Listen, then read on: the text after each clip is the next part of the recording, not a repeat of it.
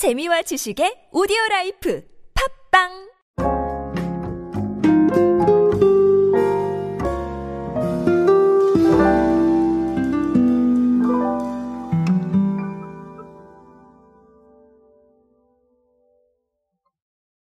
브랜드의 철학이나 아니면 스타일을 어, 대중들한테 전달해주는 방법은 정말 여러 가지가 있을 수가 있습니다. 자, 그 중에서도 제가 2022년에 정말 주목하셔야 된다라고 말씀드렸던 키워드 중 하나가 바로 경험이었죠. 이 사례를 가지고 굉장히 다양한 이야기들이 나오고 있는데, 아, 그러다 보니까 제가 좀 정리해드릴 만한 사례도 더 많아지고 있는 것 같습니다. 오늘은 그런 경험에 대한 이야기 하나 아, 다시 전해드리면서 어, 경험의 중요성 한 번 더 알아보도록 하겠습니다. 안녕하세요 여러분 노준영입니다. 디지털 마케팅에 도움되는 모든 트렌드 이야기로 함께하고 있습니다. 강연 및 마케팅 컨설팅 문의는 언제든 하단에 있는 이메일로 부탁드립니다.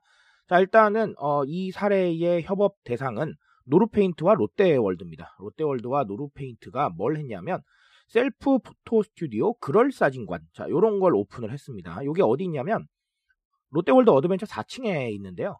20여 개의 다양한 컬러 부스 그리고 화사한 네, 뽀샤시한 조명 네, 이런 것들을 갖추고 있습니다. 그래서 어, 아무래도 뭐 감성 터지는 이런 hip한 사진을 남길 수 있는 self photo 스튜디오죠. 어, 당연히 협업이기 때문에 노루페인트의 고채도 컬러가 돋보이는 팬톤 페인트가 사용이 됐습니다. 아, 너무 당연한 얘기죠. 그렇죠? 협업이니까 뭐 하나 들어가야 되잖아요.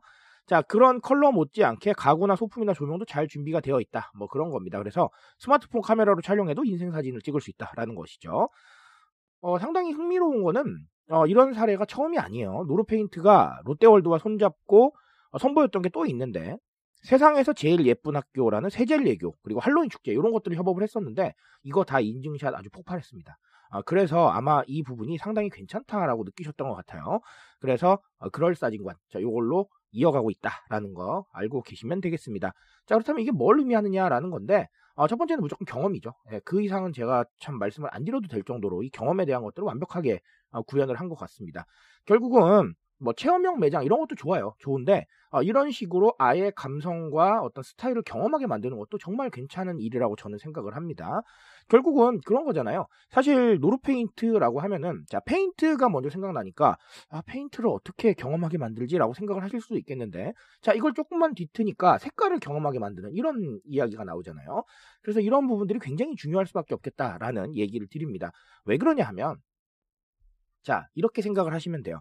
과거 같으면 뭐 노루페인트에 제가 조금 집중해서 말씀을 드릴 수밖에 없을 것 같기는 한데 아, 노루페인트가 광고를 한다라고 하면 네, 뭐 모델이 나오셔가지고 뭐 페인트가 멋지게 칠해져 있는 공간을 좀 얘기를 한다던가 이런 상황으로 갔을 거예요.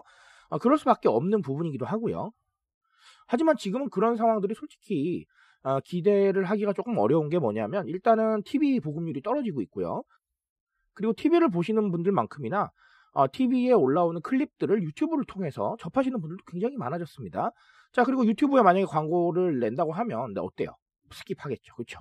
자, 이런 상황들이 있기 때문에 결국은 그런 식의 방식이 그닥 그렇게까지는 기대보다는 못 미칠 수 있겠다. 이런 것이죠. 자, 그러면 어떻게 해야 되느냐? 경험시켜 줘야 되는 거예요. 자, 이런 식으로 어, 경험을 할 수 있게 만들고 그리고 사람이 행동할 수 있는 것들을 만들어 주는 거죠. 단순히 경험만 하는 공간은 또 재미가 없을 수 있습니다. 그러니 뭔가 행동할 게 필요한데 행동할 건 여기서 뭐예요? 사진 찍는 거죠. 그렇죠? 자, 그러니 그런 식으로 해서 재미도 느끼게 해주고 그리고 또 어떻게 보면 이게 놀이잖아요, 하나에. 네. 그러니까 이런 식으로 마케팅 메시지에 노출이 되는 거예요. 브랜드 이미지에 노출이 되고요. 저는 아주 괜찮을 거라고 생각을 하고 그리고 이런 경험들을 만드는 프로젝트를 계속 좀 이어가야 되지 않나라는 생각도 있고 그리고 아직 안 하셨다면 시도해야 되지 않나라는 생각을 합니다. 자, 그리고 또 다른 하나는 SNS에 대한 부분인데 제가 조금 전에 말씀을 드렸죠. 이미 시도한 협업도 SNS에서 인증 많이 나왔다라고 말씀을 드렸었는데 아, 결국은 이렇게 사진을 찍고 하면서 SNS에 올릴 겁니다. 특히나 SNS에 굉장히 친숙한 Z세대들, 그리고 밀레니얼 세대들은 네, 많이 올릴 거예요. 자, 그런 식으로 우리가 해시태그를 타고 언급량을 늘릴 수가 있다는 것이죠. SNS 친화력은 결국은 뭔가 인증하고 뭔가 올릴 거리들을 만들어줘야 됩니다. 그런 행동을 할 수 있게 우리가 준비를 해줘야 되는 거고요. 대중들은 여기 들어와서 행동만 할 수 있게 만들어주는 겁니다. 바로 그냥 행동하면, 네, 진행할 수 있도록. 즉, 과정은 간편화하고 소위 말해서 판을 깔아놓는 거예요. 예, 판을 깔아놓고 행동만 할 수 있게 만들어주는 이런 상황을 어, 생각을 해보실 필요가 있겠죠.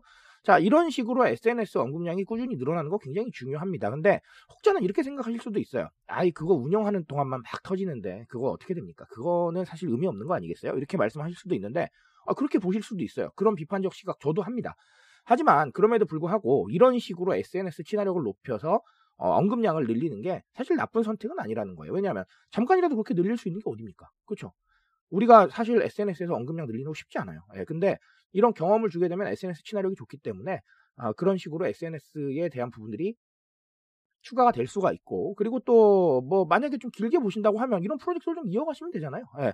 그리고 우리가 브랜딩을 위해서 새롭게 어, 좀 선보이는 이런 내러티브형 마케팅 아니면 뭐 스토리텔링형 마케팅은 이런 SNS 친화력과는 조금 다르게 보셔야 됩니다. 그렇기 때문에 아, 각자 타겟 방향성이 좀 다르기 때문에 아, 굳이 이런 것들이 좀 짧다 이렇게 생각하실 필요는 없을 것 같아요. SNS 친화력은 언제나 중요합니다. 그러니까 아, 오늘 사례로 어, 이 경험의 중요성과 함께 SNS 친화력을 꼭 한번 다시 생각해보고 넘어가시기 바라겠습니다. 제가 말씀드릴 수 있는 건 여기까지만 하도록 하겠습니다.